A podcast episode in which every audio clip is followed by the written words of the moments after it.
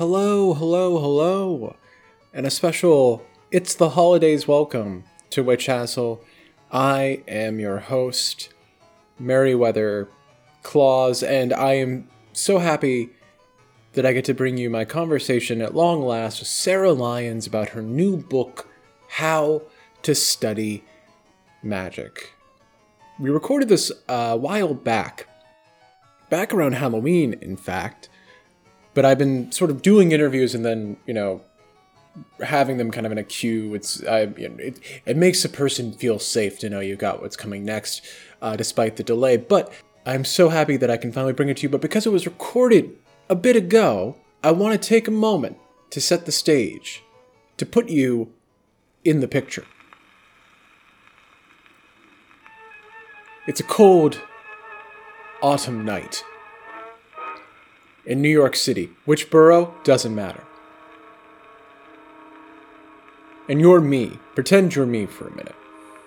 You've just gotten off a shift at a clinic that can make things a bit chaotic. You've gotten off the subway train. You've gone to a bodega. You've grabbed uh, a high power disinfectant to spray the soles of your shoes because it's one of those days at the clinic when you might have stepped in blood. And you've also bought coffee. And you climb up three flights of stairs, and there you are in your friend's apartment. She's lighting a candle on the kitchen table. You put down your field recorder because it's your first in person interview since January 2020.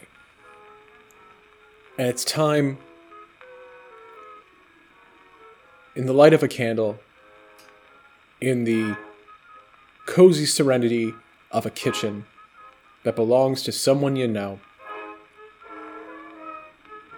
and with coffee that is going to really start to have a notable effect on your speech patterns and physical movements at around the hour 15 minute mark. So people in the Patreon really get to hear me, who again, we're putting you in the picture as, as me, so you, also you, people who listen to the Patreon are going to get to hear both of us, you and me, uh, get very jittery with the coffee uh, around the hour 15 minute mark. Look for it, it's fun. Um, you sit down and you start to talk about the invisible world, about the vibes that turn into reality. That's the scenario you're about to walk into. And I don't think there's any more introduction that needs to be had. It was a joy for me to talk with Sarah about this book. I hope it is a joy for you to listen. Thank you so much for joining me on this journey on listener supported Witch Hassle. Here's Sarah Lyons with How to Study Magic.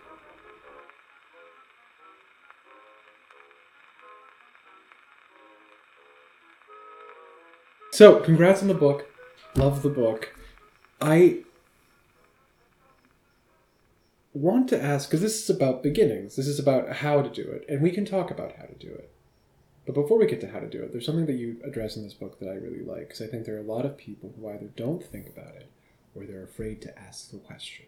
And you actually ask the question very early in the book and you provide an answer, which is why even do any of this? Right. And I am curious, why even do any of this? Because it's cool. Because it's cool. Okay. For the lulls, of course. Yeah, I mean, I, I do think that that answer depends, that that's going to differ person to person. And it's even going to depend, like, circumstance to circumstance. I feel like I first got into magic when I was young because I felt very like powerless. And so I like legitimately got into magic in part for like power. like I was like, I would love to be able to like make people listen to me and I would love to like make things happen that I can't make happen otherwise because I'm like a child in a chaotic like world. And then I think like as I got more into it, my spirituality around it deepened. And I think now I'm at the point in my life where I do still do magic to make things happen and to make like material changes in my life but there's also i think the to me the spiritual component of like connecting with something larger than myself and having like an active like i usually say to me magic is about having an active spirituality where you're actively involved in like a two-way conversation with the the cosmos around you or what have you. But i think like depending on what reasons you have to get involved in magic your path and what you're going to want to look into is going to be very different right? Because someone who's in a bind and needs magic to like make their life work better isn't maybe going to be as helped like in a very quick timeline by the way like maybe isn't going to be as helped by like thelema as somebody who you know as maybe like root work or witchcraft or something like that right? And vice versa like if you're you know trying to get i think that they're basically i think that it's it's a question that people asking that question throughout one's practice especially at the beginning is i think the like opening door that uh, and not a lot of people do it like like you say like it's it's it's a clarifying thing to come back to because it helps you as a practitioner and as a researcher and stuff like decide do I really need to learn the Enochian keys or not? Like, it, it, feels like I have to because this is what all the cool kids are doing, but like, is that actually going to be, is that is that what my spirituality needs? And it might be or might not be, you know? So that's my long answer to that question. that was a great answer. Perfect timing, uh, or perfect length. Actually, speaking of the cool kids, there's something else you say in here in the very beginning that I was going to maybe wait to get to, but now we I feel like we've let's dive in. You've activated my trap card, Sarah, and in my trap card, is you say that like something that like when you first you describe, you know, in I think a narrative that I think is very, probably very relatable for a lot of people. You know, like discovering the idea of the witch as like a thing that exists in the world and mm-hmm. not as just like a thing that's in books or made or you know a make believe for the children and thinking I want to be that. And when you look back on that time, I think you say I, I'm gonna not get the phrasing perfectly correct, but the idea of like something that you could have really used back then instead of you know a book or um, I'm assuming this is the early 2000s, late 1990s, so I'm going to say or um, a GeoCities website is a friend to bounce back ideas. Yeah. And like what what would a friend have really done in that looking back to child what would I have done if I had friends? Well, uh, special kind of because I feel like a lot of people, yeah. you know, like who do this either they don't have a lot of friends and they're very lonely and that's, you know, this is a way out of that potentially. Or, you know, it's like I don't for my own part, right? When I started doing this stuff, I had a, a fair number of friends who were like my college friends I had a bunch of friends who were my poetry buddies from the poetry scene here in New York City, go Mets, and did not want those to overlap. Was very worried about that overlap. Mm. That like if I bring this out in front of any of these people, they're going to think I'm a kook. Right. Yeah.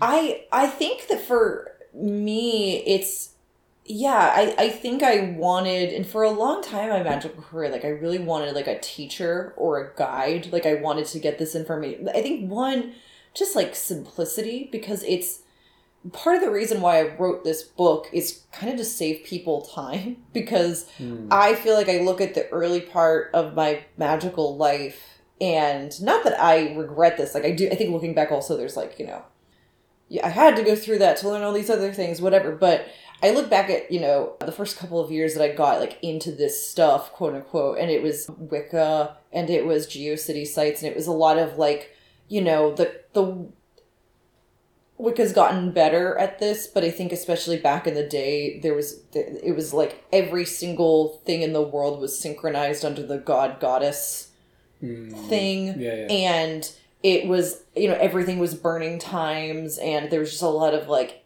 ahistorical stuff going on and like, people just li- literally making stuff up in books and you had to like kind of go through that and then realize that that wasn't all true and then you had to go back and say okay but then what parts of these were true like and and parse through so many different things to figure it out. And i think that just from the gate having someone to go like oh no that's not true. This is this happened.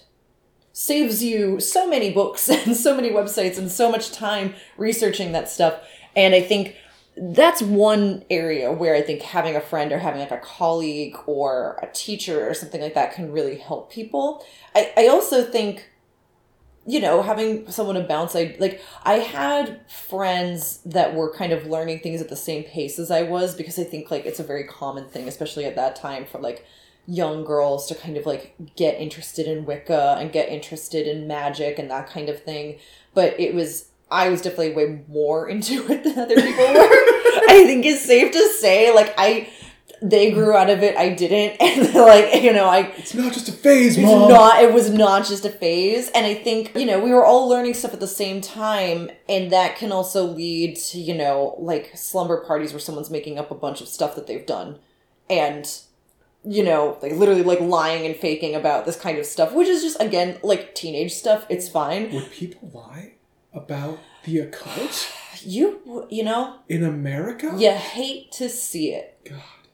you hate to see it folks Kids just, you know, they, they stop respecting their elders and stop respecting the truth after they stop playing the game that I played as a kid where you hit a hoop with a stick and it goes down the street. but I'm sorry, I'm interrupting. Oh no, Uh, but that's basically it. Is I, I kind of in some ways wrote the book to be sort of a companion to people, so that it's like as as you are reading and as you're studying with other books, you can use this as a reference point to be like, what did Sarah have to say about this, or like, is that true? And just have me in your pocket going like, it's not, or yeah, it is, and you know, and that's that's basically what I want it to be for people. That's interesting because, like, I feel like so much of like when people do that idea of like this isn't a historical reconstruction; it's what's true. Damn it! Like, hmm like it's it's it's coming from a place. Maybe I'm projecting of like you just believe it real hard. And if you believe something, you don't entertain the idea that your beliefs are coming out of history, Mm. or that the history is coming out of history. That history is an active process. Yeah, And so, like, how does it? How did it feel, kind of putting this together and being like, okay, I have to. All assumptions are out of the. I'm, I'm being a, a cold, objective person about all these things when I also have like skin in this game. You know, Mm. like because you do have your own practice, you do have your own positionality. Like, how did like how did you sort of like balance being an objective guide for the children or the adults who are also children because that's how psychology works and being yourself and being like well yeah this thing looks like bullshit to me because i know what i know Right. I mean, I think what I try to do is step back and say, th- like, this is what, like, th- like, okay, I guess I'm just going to keep talking about Wicca because that's, I think, a place where this is very, like, I've seen it the most. But I think with something like that, it's knowing the history of how that came to be I think is only helpful because on the one hand you you avoid like racism or you know appropriation or kind of like nastier things that I think you see sometimes where people go oh no no no it's okay like white people invented this and it's like no they didn't you know like there's there's a kind of for one reason you can you can avoid some of that I think on the other hand too, I think knowing a historical context and knowing where your ideas are coming from then allows you to consciously step back from that if you need to in a ritual context, right? So if you need to just get in a mindset in your ritual of like, you know, this is an ancient unbroken spell that I'm doing, or this is like I am embodying this idea or this belief or this archetype, whatever if you need to get into that mindset, I think that that's kind of where the poetry of magic comes in. Hmm. And you can bring it full circle, right? You can say, all right, well, I know that this, I know that this comes from here, but within this like circle, within this like ritual space, I'm, I'm just going to leave that at the door, or I'm going to do what I need to do to get into that headspace. But it allows you to, it allows you to do that actively as opposed to like being passively led astray by other people who might have ill motives or might just be wrong or like whatever. And i and i think that that is what i really wanted to do also with this book is just pre- present information to people and say like now it's up to you if you want to do something with this or not right? Like i think Aleister Crowley is another figure that people have very strong opinions about. And what i try to do is just like lay out a small biography and lay out parts of his practice and parts of his ideas. And I think once you do that, it's like, okay, this is what he did, this is who he was. It's up to you now if you want to engage with his ideas or not, right? As opposed to saying, like, never, never even read anything by him, or saying, like, you have to read everything that he ever wrote to do magic. Like, neither of those are true. But I think it's important to present people, like, why he's even talked about so that people can decide whether they want to engage with those ideas and to, like, to what degree Okay, yeah, you're the impartial person who's making magic less sacred for a moment, so we can actually look at it. Yeah, I the, the other thing that I've been using to kind of like the phrase I've been using to promote the book is like demystifying the mystical, which Mm. maybe people don't like and and and don't want done.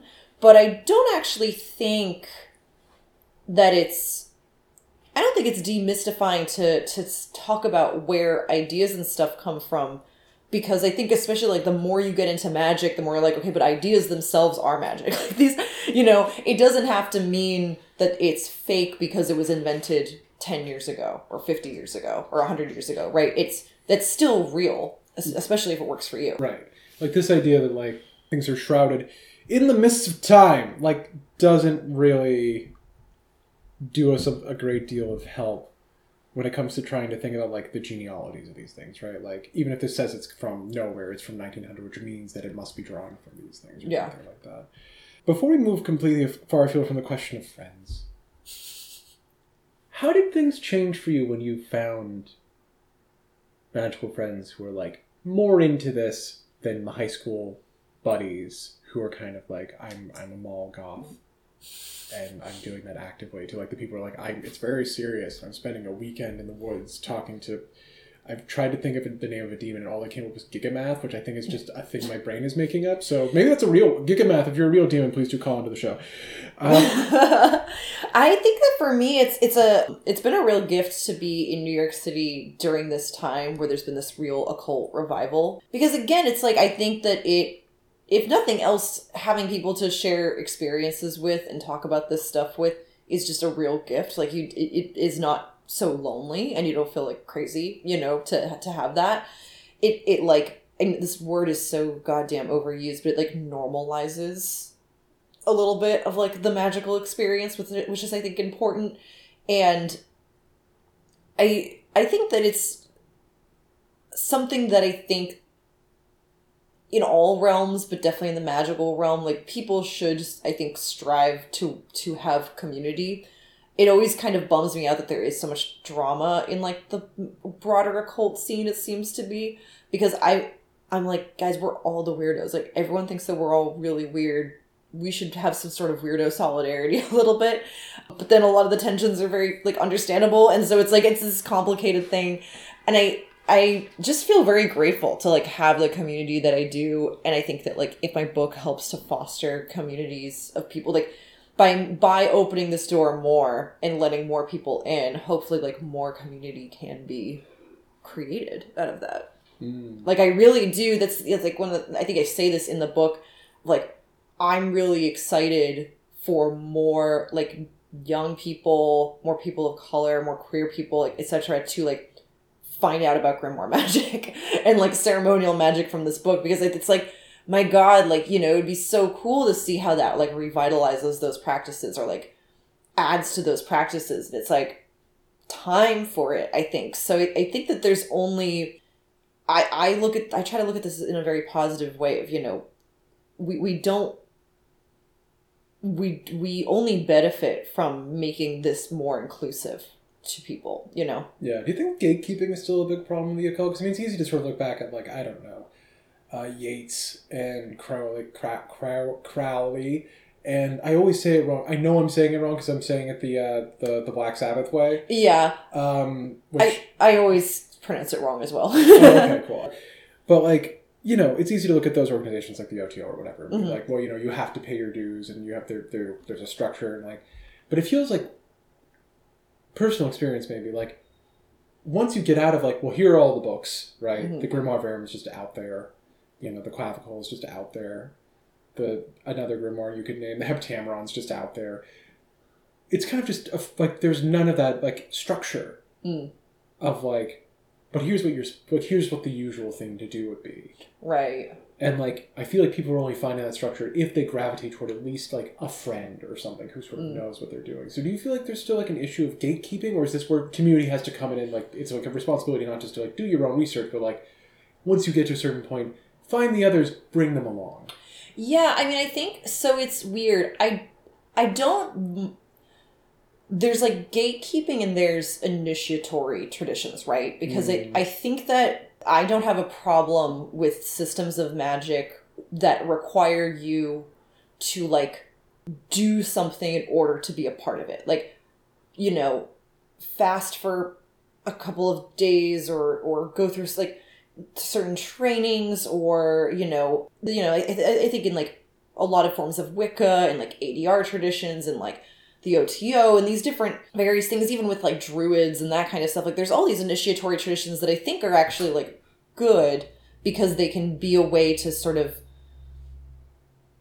put the brain into that mindset to really like you know force you to learn certain things to guide you and help you along a path i think that there's there's a lot to be said for initiation and initiatory traditions so I don't think that that is bad, especially if you are choosing to do it. Like, you know, obviously, like be, being made to feel like you have to do it is one thing, but I don't think mm-hmm. like if you're if you're gravitating, you're doing that like of your own free will. I think that that can be a great and like very fulfilling thing. I think that to me, what gatekeeping usually means is the like. Oh, like you're wearing a Nirvana shirt. Name three Nirvana songs. You know, like that. Be, assuming that because usually women, but like because it, could be anybody like assuming that people who like a popular thing are only doing it because it's a popular thing and now right. magic's a more popular thing it's like this assumed thing like oh you're into magic like name name all of the writings of this person you know it's like yeah. very silly so that definitely does exist but i don't think that part of the reason i wrote this book is almost to combat that because there's there's acting like that when the information is very easily accessible to people and like put into a context that people can understand. Like if this was taught in schools or if this was taught in a formal way that was very accessible to people, then maybe you can be like a little bit judgmental if people don't know what they're what they're talking about. But it's not. This is not part of the culture. This is not part of like daily life. Most people don't know what the hell any of this stuff is. Like I've done a lot of interviews for like radio and TV and stuff like that about this and like the broader public really does not even know like what half of the words we've said in this conversation so far mean. Right. And so to assume that a person coming into this space is going to know who John Dee is or like Aleister Crowley or Dion Fortune or any of these people is, you know, just kind of laughable. And a lot of occult books just throw these words and terms at people. And so what I wanted to do with the book is to provide an antidote with that to like give people context to each thing almost make it like a workable encyclopedia mm. so that as people are studying and because it's how to study magic not how to practice magic right? Mm. so it's mm. as you're studying crucial distinction. right? Crucial distinction. as you're studying and as you're reading and watching videos and stuff like that you can use it as a reference point to say like what what is that? Where does this come from? Where does this fit on like the timeline? Why is this person like this? Yeah. That okay so that's two things uh, occur to me as as you were saying this. One, of course, is that uh, another name I've been saying wrong this whole time. I've been like Di- Diane Fortuna. Are you serious? Because I'm not very smart. Diane Fortune is like one of the best magic names like of all time.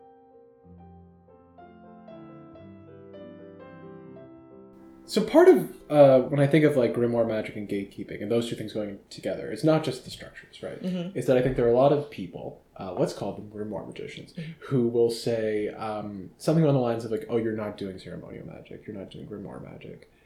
You're not doing the real shit. You're doing you're doing baby stuff, Mm-mm. dumb stuff for dumb babies." Right. You know, oh, energy, pitch posh. Oh, well, guess what? I am a dumb baby, and I'm proud of it. Yeah, I mean, dumb babies are great. They they vote in huge numbers, but like. I there are dozens of us, dozens. like given like that there is that kind of impulse in the occult.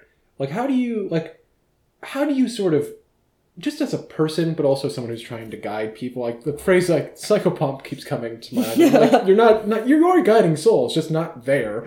Necess- I mean, maybe you know, we all do the work we need to do. But like, um, how do you guide guide yourself and guard yourself against internalizing stuff like that, mm. that kind of axiology. And also, while we're on the topic, when was the first time you did some magic you're like, oh, I've done the real shit? The stuff before this wasn't real. This is the real shit. Oh, that's a really good question.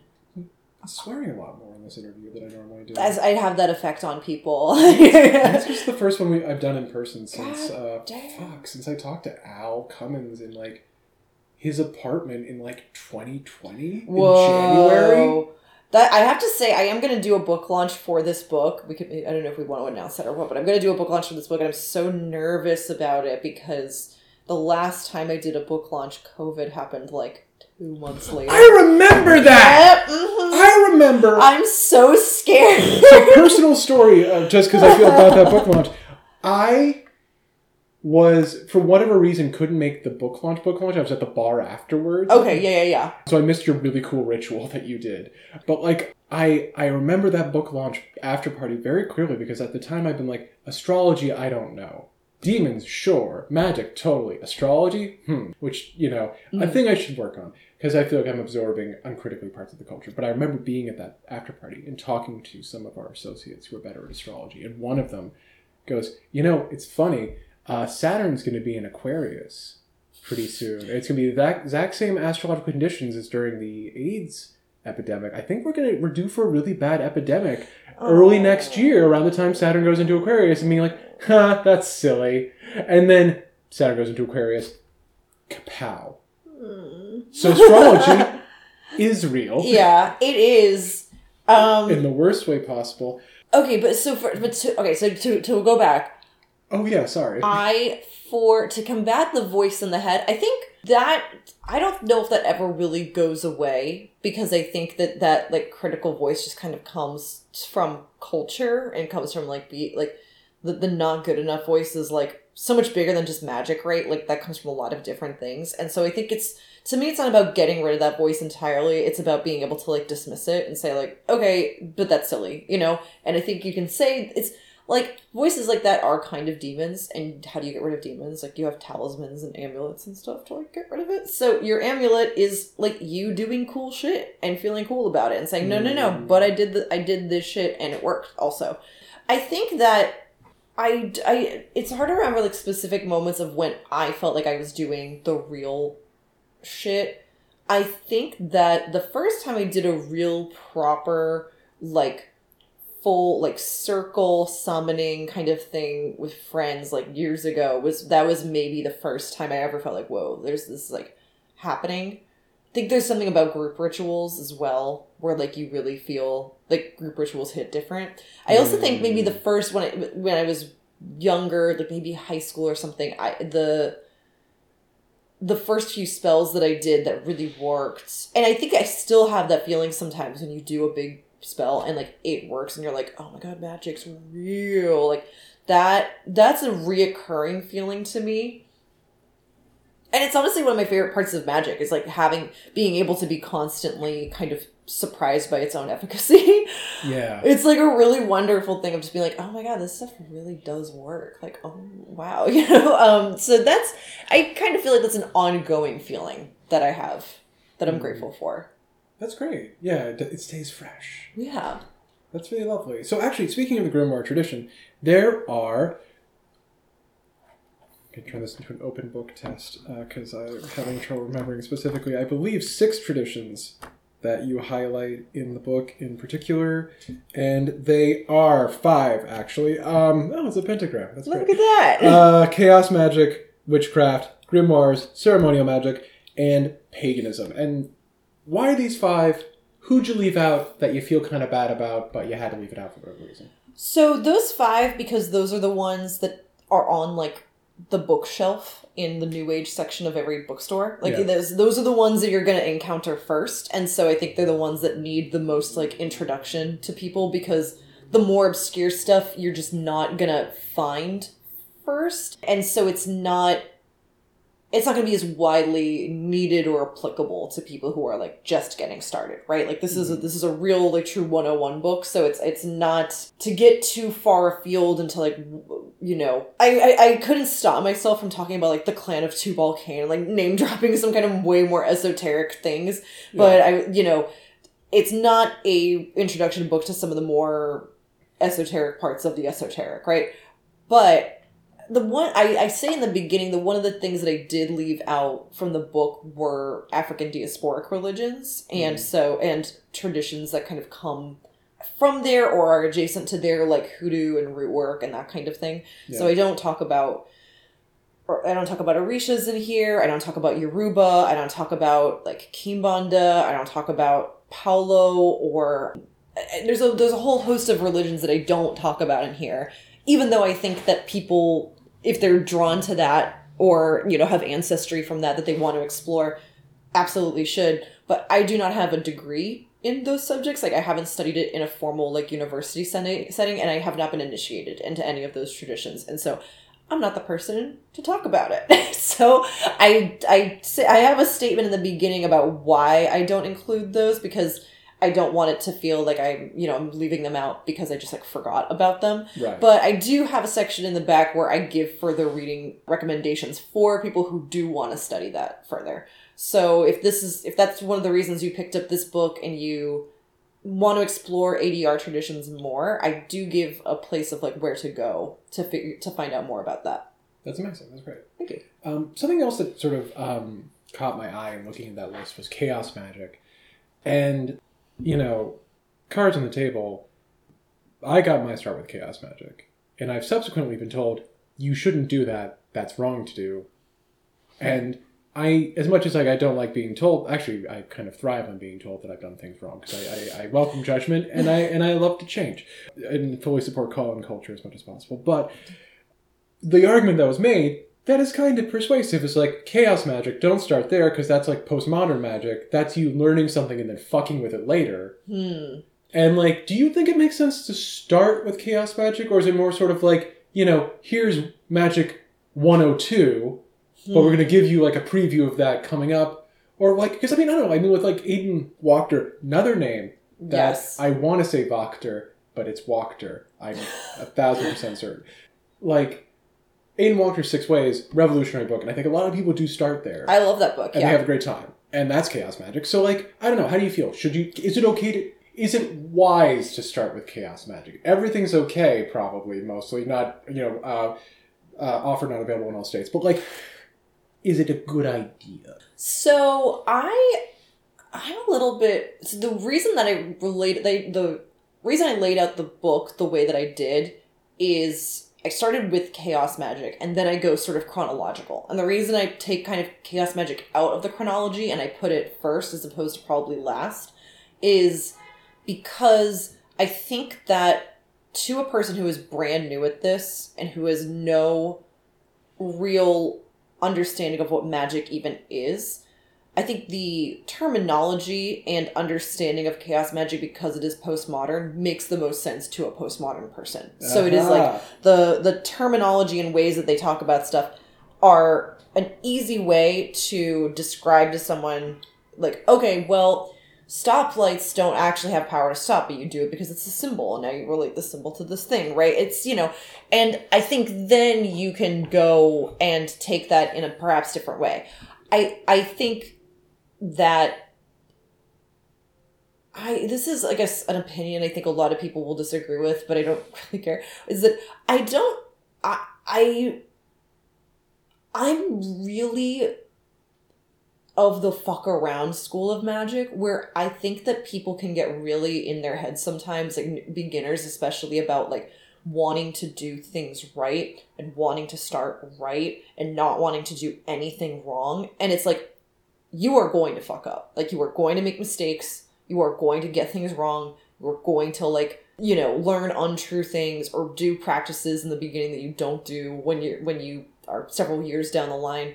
And I think that people have this idea in their heads about like summoning a demon that ruins their life or like uh, you know some horror movie idea about like what's going to happen if they do magic wrong. And I not that that can't happen, but I I've seen it happen far fewer times than I think that it's kind of made out to be almost.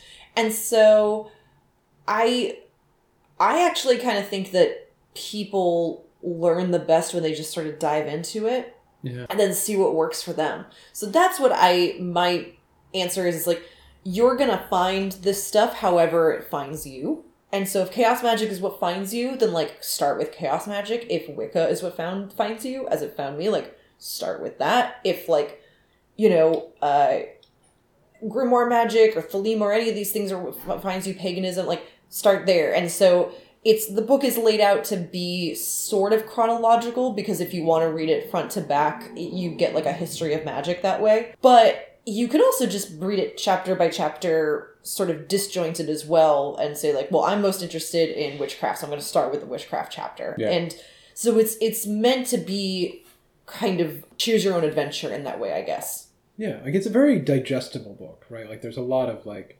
short bits that are easy to consume. It does not feel daunting. This it's very welcoming in that way. But in terms of fucking around and then finding out, was it a transition like a transition for you from like receiving, you know, Wicca from the books, from the Angelfire websites and so on, to being like, I'm gonna make up my own ritual, or I'm gonna like, I don't like the way this is worded, and I have the authority to change it for myself? Or was it just from the start you were like, nah, I don't like that, I'm doing this instead? What's interesting is I think actually like the early Wicca books and stuff like that that I was reading and like web GeoCities websites and stuff were very like I- don't know if it's that it was because it was geared towards like a teenage girl audience, but that it always seemed very like welcoming to personal interpretation and like kind of a DIY sort of spirit. Hmm. Like this is maybe like again, I don't like to to gender things because that can get very silly. But I do think there is a difference over the years about books that I've read. Overall, this is a very broad strokes, like that are geared towards like young women and books that are written for like adult men.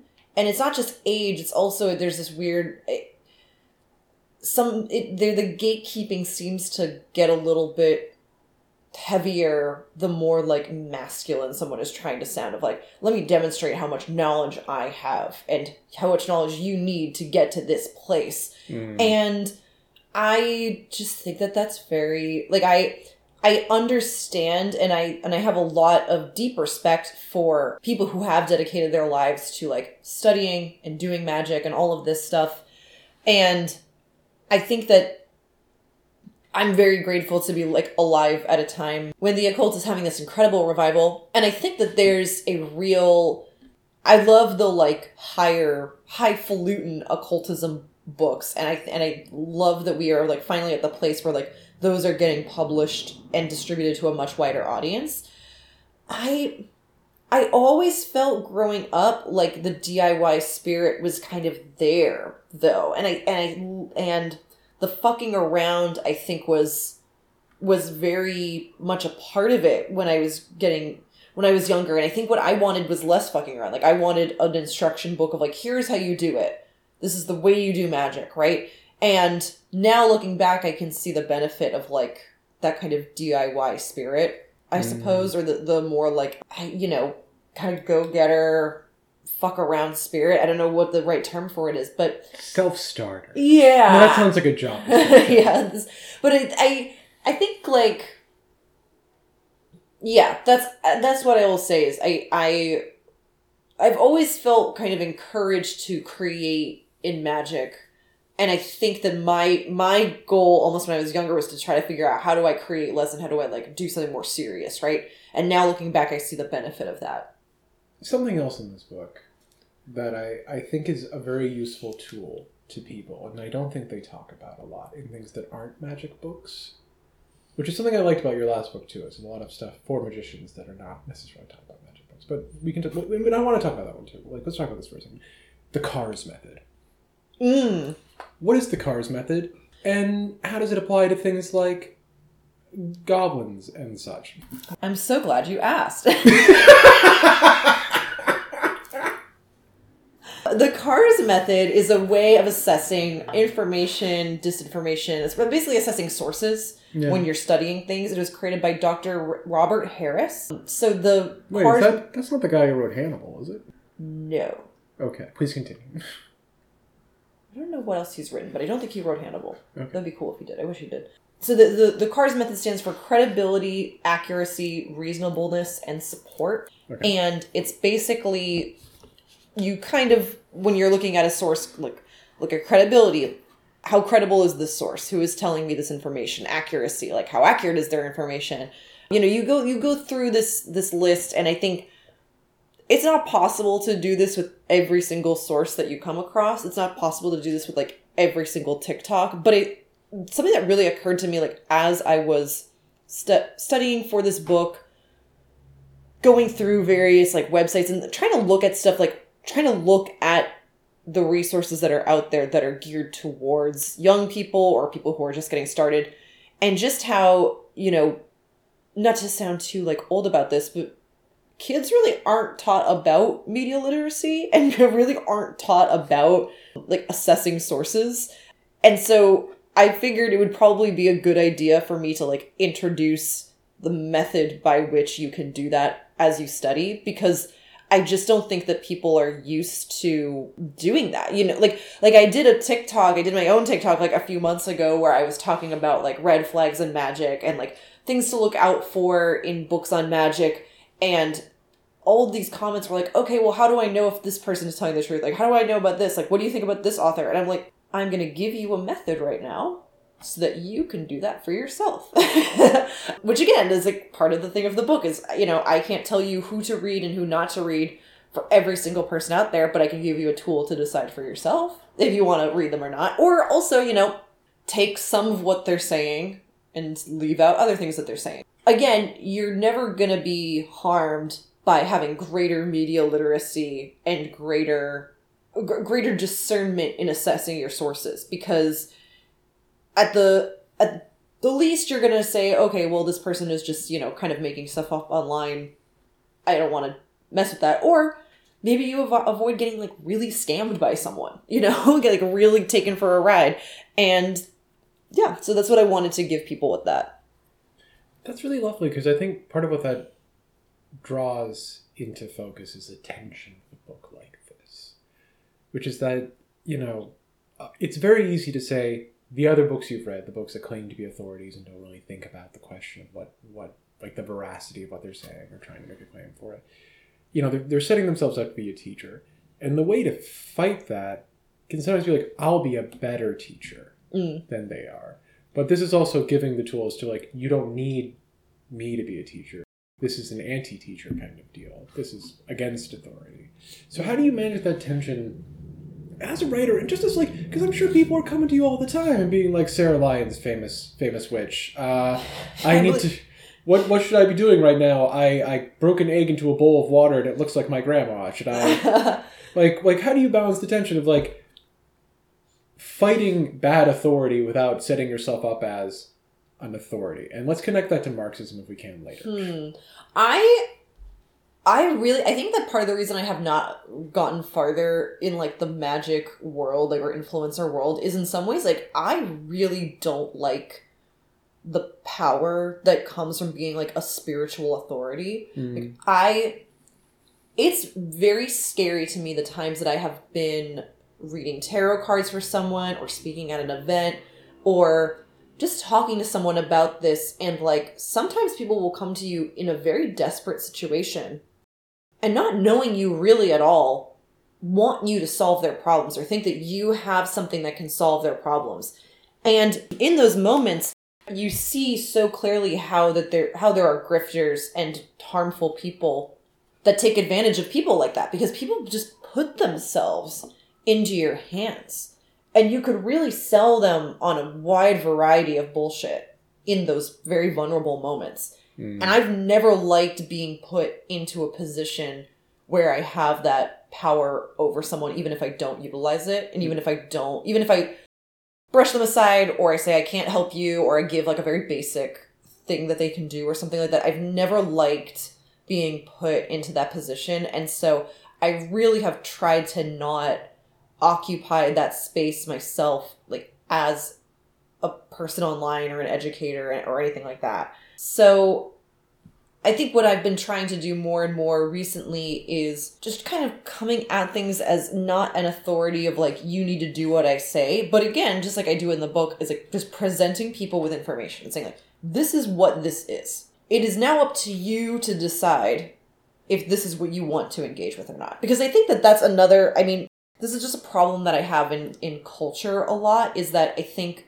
because again, not to sound too old about it, but it's like because everyone has a platform, everyone is kind of seen as like a news outlet and a pundit and a a commentator and a critic and all of these things. And these things actually require like skill to do like to be a critic to be a pundit to be like a uh, maybe not a pundit but, but to, to be a critic to be a journalist to be a reporter to be these things like actually requires like skill and often training to do. And i i don't want because i also have a platform and i have a fairly big platform in some ways like i don't want to to you know get out there and state emphatically like this is what you have to do. This is what you never should do. I, I don't like to talk in absolutes like that. And so I, I think what I've really just tried to do is just present people information and like empower them to like do what they want with that. Do what thou wilt, if you wilt. As it wilt. Uh, that's actually because that kind of like ties into because there's like this idea of like surely you know what you're doing and surely you will tell me mm-hmm. what I should be doing, like which is a big, like that's a big uh, correlation there, or to, to throw on somebody. Uh, transitive property. It's a big transitive. Yeah. but it also kind of I feel like being on the internet where everyone has a platform, right? There is also, I think, this pressure to have a certain kind of intense moral clarity mm, about yes. what you're doing. Like this idea of like actually to fuck around and find out ethos that we have been talking about. Like there is, I think, uh, I imagine a lot of very young people who've spent a lot of time on Twitter.com or the TikTok or whatever the new thing that Zoomers are doing that I don't even know about because I'm in my 30s. Oh, we're on Glorp now. They're on Glorp. Yeah. God. We have to get on Glorp next. No. It's time to throw my phone into the ocean. Just flashing lights and colors. it's, it's, it's, just been broken down to just, it's just lights and sounds. it's just haptics in the form of that like 30 minute sequence at the end of 2001 A Space yes. Odyssey. Um, I, the Gen Z has turned me into an, a fetus floating in space. but like, okay, pressure for moral clarity, let's say. How do you balance that out in something like this? We're like we're talking about like say like Aleister Aleister Crowley, who like you know maybe you know arguably has made very important canonical contributions to magic. Also, raging anti-Semite and uh, nasty man. Lots of bad things I could say about him, but I don't want to because we're not talking about him. He's just an example. But like, how do you like sort of deal with that sort of like balancing that out of like, please let me be welcoming and hospitable, but also like resisting perhaps the desire to like, and let's come down on the side of everything every time. Right. So I think this is difficult to talk about because I don't want to sound like I am like dismissing people's issues with with these things. So what I try to do throughout the book is like there's a couple of sensitive topics that I touch on. Uh, I touch upon like Kabbalah and like appropriation. I touch upon you know racism and paganism and this kind of stuff. And I, I think the like what I try to do in both is like well with the Kabbalah one, I try to say like, here's the history of Kabbalah, and here's how it came into like European non-Jewish hands. Like, came in through like basically genocide, like basically, basically like the Jews being expelled, expunged from Spain and like expelled from Spain, and like people then taking Kabbalah and saying, "Isn't this neat?" and you know, making stuff up with it, right? While they are also like actually killing Jews, right? So there's it's a fucked up history. Now that you know that, you know, Hermetic Kabbalah has been around for about 500 years, right? So to disentangle that history is kind of difficult at this point. Like it's kind of difficult to take 500 years out of the historical record and say we just cannot touch this at all because of how it came about to begin with. Because especially when we're talking about history that is like everything. like a lot like a lot of things. But now knowing that history, you can now, as a modern person, choose whether you want to engage with that or not, right? Mm. So we can't take it out of the historical record of like magic, but you in the 21st century or 22nd century, whenever people are listening to this, you can choose whether you want to work with Kabbalah now that you know the history of it, right? Right, and like how you would. And how you and how if you do like okay, how do I be more respectful about that? Like what what are ways that I can practice this in ways that, you know, actually benefit like Jewish authors rather than like take away from them, right? I think the only issue I think I really come down very hard on and, and I draw a very firm line is like racism when I talk about, you know, basically white supremacists in pagan spaces and, you know, occult spaces because part of the project of white supremacy is to muddle the historical waters and to say, well, this is how our ancestors practiced things, or this is like our ancestors' thing, and also our ancestors were all completely blameless, lily white, you know, gorgeous Northern Europeans that never did anything wrong, and like, you know, I, it's just fake, like it's just a fake history, and I, and so as someone who's very dedicated in this book to just laying out pure history, part part of me just bristles at beyond all the obvious reasons to hate white supremacy, part of me just hates it because it is there to construct a false history that is then used to oppress people, right? Yeah. And that's something that you really do have to be very aware of when you see that going on, and it's diff- and it's sometimes difficult to to notice that, especially when you're just getting used to this stuff. Actually, that's interesting. Like, so what? Like, what are some good red flags for the kids out there? Because I mean, I think it seems like in my mind, I got overly sensitive to the possibility of it. So like, whenever anyone said they were doing anything involving like Northern European like heathenism stuff, I was just like immediately like, that's a Nazi, that's a Nazi, that's a Nazi, that's a Nazi. I think there's a Nazi talking to me. I think that might be a Nazi. and like, that's not super helpful. But I, you know, don't like Nazis, so I'm kind of sensitive to the idea. Like, what are some good? Is that, I mean, presumably that's not a good way to go about it. But like, Muttering "This is a Nazi" under your breath is, I I would say, not always a bad idea, but it could get you in trouble when they are not, in fact, one. um, I think so. Some of the things I lay out in the book are the more broad someone is speaking, usually the less accurate it is. Hmm. Our ancestors always did this this way. No, that's just not true. What ancestors? Who are you talking about? Name name the time period. Name the place. Show me show me the documents. You know. I, I think that there's actually like a lot for especially like white people and people of European descent to gain from reclaiming like historical you know practices and reconnecting with ancestors. And I, and I think that there's actually like it it can be very involved in a process of decolonialization if you acknowledge that part of the process of colonialization was like destruction of indigenous lifeways and like pathways in Europe in order to destroy the idea of magic in order to then like mechanize and like get people kind of used to the idea of like we are better than these other people because these other people are a different species from us and you know the, the and they're superstitious. and they're superstitious and they're, it's look at these you know spooky scary people over here right i you know i think that there's a lot to be i think there's a lot of good that can be pulled out of like in, you know trying to recreate that but it's a recreation it's not a continuous practice and therefore it can't be appropriated by let's say like a non-european person right because like these cultures Oh, okay. died So that kind of like people are like upset, like you can't, you're not allowed to do my thing. Yeah, like I think the big I think a big red flag is like when it becomes purely an ancestral practice, therefore only for like one of the things I point out in the book is like I I know for a fact that I would never be turned away from like an Odinist gathering, like a very racist, like um, you know, Northern European Reconstructionist, like whatever kind of like Odinist gathering. And this is despite the fact that my ancestors were like harmed by Scandinavians. Right, like my my ancestors are all my ancestors are all from like the British Isles. They were raped and pillaged and murdered and stuff by Vikings. I'm not there because that's an ancestral practice to me. Actually, those people were very antagonistic to me and were very lovely to Muslims, right? I'm there if I'm if I'm there and I'm welcomed in, it's just because of the color of my skin. And this so this is just literally racism. It's nothing else. And so I And like they conceivably would not welcome in like Muslim practitioners. Exactly. though Historically, their ancestors would have been like, oh hell yeah, it's these guys. Guys. Right, exactly. So I think that that's another thing to me is when you start to see people.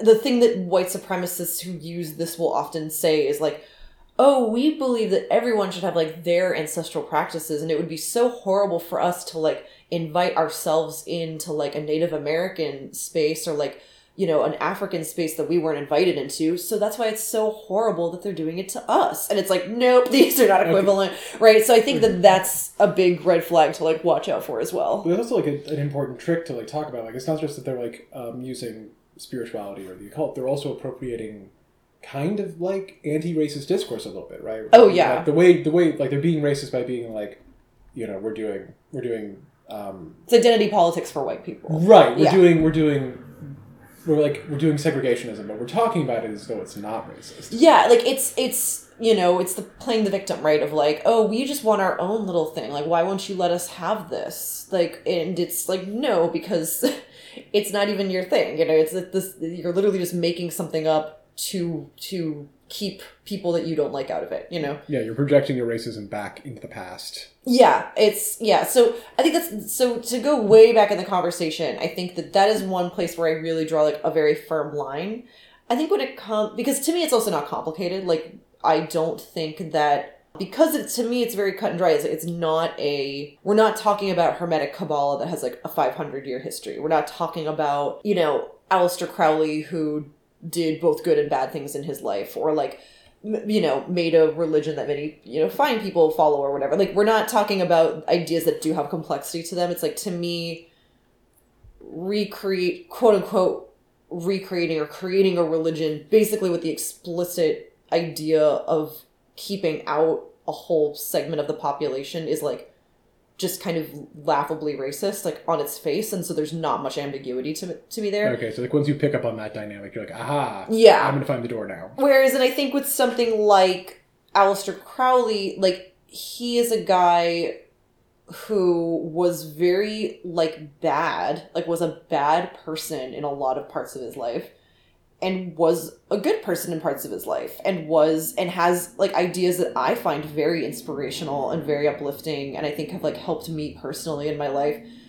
And also, I don't think I would like him if I hung out with him, right? And I and I think that part of knowing who he was and again it's like knowing who he was knowing what his ideas mean knowing why he's important in the history of magic you can then decide for yourself like do i want to incorporate anything at all to do with this man into my own practice? And if so how do i do it in a way that feels like not fucked up? And if i don't that's also fine you know? Right, you could apply the same stuff to him that you would apply to like a TikToker. Yeah. About whichever you're like, well, Aleister Crowley is very interesting. He's saying some stuff about Nepal. I don't know.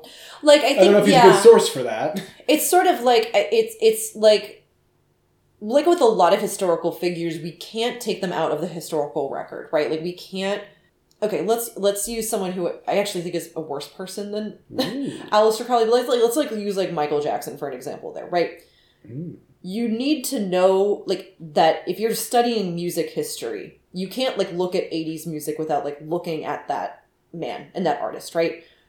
You also can't like look at that man and that artist without talking about like the crimes that he committed right? And like the things that were alleged against him by like multiple people right? Like credible things right?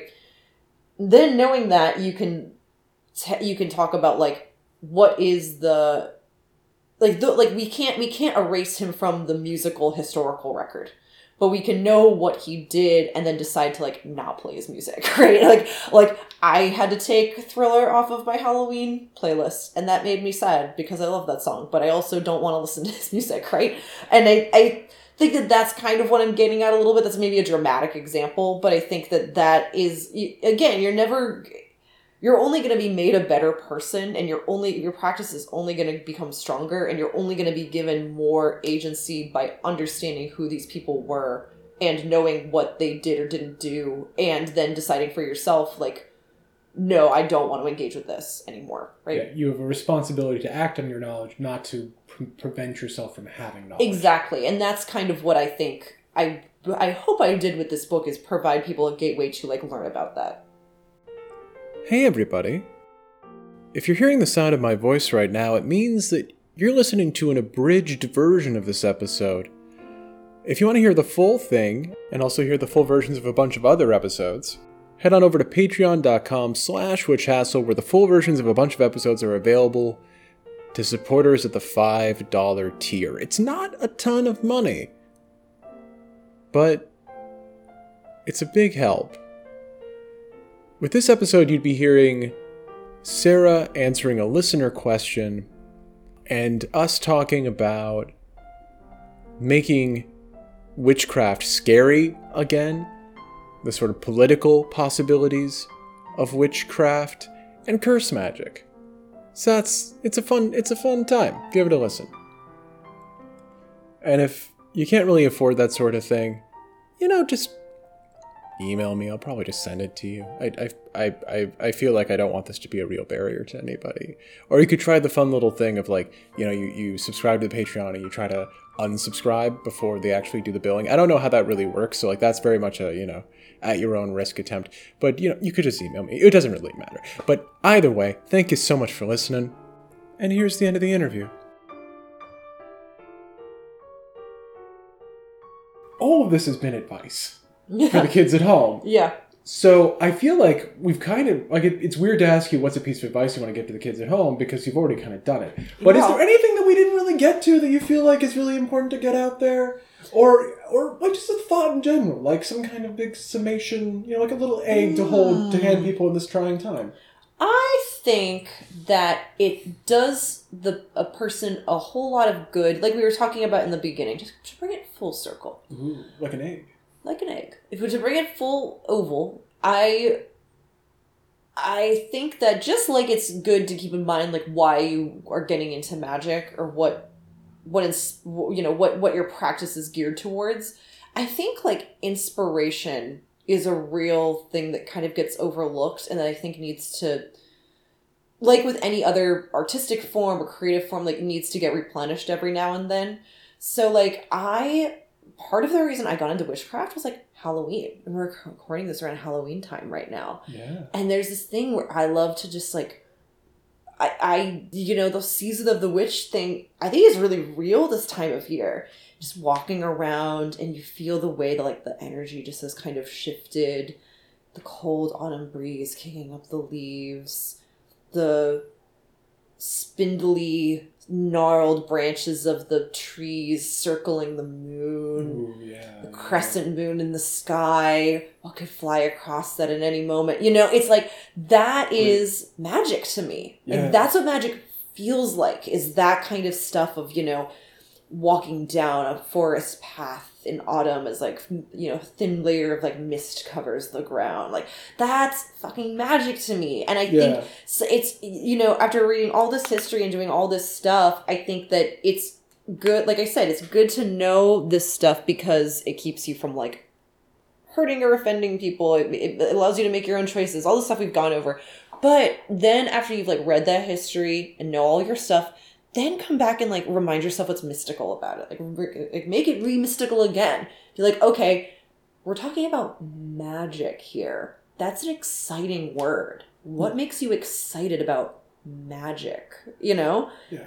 and that's what i would leave people with I'm so glad you bring that up because I feel like that is something that is lost so often Mhm. in these conversations. Like magic isn't just the concrete, you know, like it isn't just the incense burner. it's literally least concrete thing It's that we have created as humans it is like so insanely not concrete like so people they're like, oh, I've, I've, I've, I've done the Grimoire Verum. Why isn't there a hooved man standing in my my apartment? Because like you have to be the hoovid man And you you need to pick up the vibes. You yeah. The man comes in the form of vibes sometimes. Yeah. But also, yeah, be the hooved, be the behooved man. be the You behooved see- man that you wish to meet at a crossroads Every day is a crossroads. Uh, and I get a little bit closer. How does the show Crow song go? Um, every day is a winding road this winding road i get a little bit closer to feeling fine. fine And that's and what on that note on that note, Sarah Lyons, thank you so much. Cooper, thank you Thank you so much to Sarah for being on the program, for her wonderful book, and for being a friend. If I had the budget for it, I'd be playing Thank You for Being a Friend from the Golden Girls, but I don't, so here's a song for the 19 teens about uh, going to hell. Thank you so much for listening. This has been Witch Hassle. Our theme music was performed by Sebastian Bathestam and recorded by Edvard Lee. Thank you so much to everybody who supports the show on the Patreon and to everybody who just listens to this thing. Good luck with the work ahead. Devil's ball. At the devil's ball. At the devil's ball. At the devil's ball. I saw the cute Mrs. Devilsaw. Pretty and fat. Dressed in a beautiful violet hat. Abraham, the leader man who led the band last fall. What did he do? He played the music at the devil's ball. At the devil's ball. In the devil's hall. In the devil's hall. I saw the funniest devil that I ever saw. Taking the ticket from the the door. I glimpse of my mother-in-law. Dancing with the devil. Oh, you little devil, dancing at the devil's ball.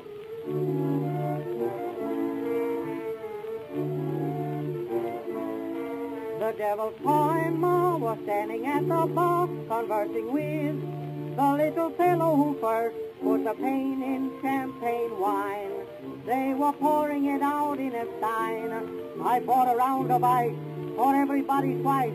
It wasn't long before I ordered a fan, and before the break of dawn, I put my overcoat in pawn at the devil's ball. At the devil's ball. At the devil's ball. At the devil's ball. I saw the cute Mrs. Devil so pretty and fat, caressing a beautiful violet hat. Abraham, the leader man who led the band last fall. What did he do? He the music at the devil's ball. At the devil's ball. In the devil's hall. In the devil's hall. I saw the funniest devil that I ever saw. Taking the ticket from the folks at the door. I caught a glimpse of my mother-in-law. Dancing with the devil. Oh, you little devil. Dancing at the devil's ball. At the devil's ball. At the devil's ball. At the devil's ball. At the devil's ball. I saw the cute Mrs. Devil so pretty and fat, dressed in a beautiful violet hat. Abraham, the leader man who led the band last fall. He played the fiddle at the devil's ball. At the devil's ball. In the devil's hall. In the devil's hall. I saw the funniest devil that I ever saw. Taking the ticket from the folks at the door. I caught a glimpse of my mother-in-law. Dancing with the devil. Is that the devil? Dancing at the devil's ball.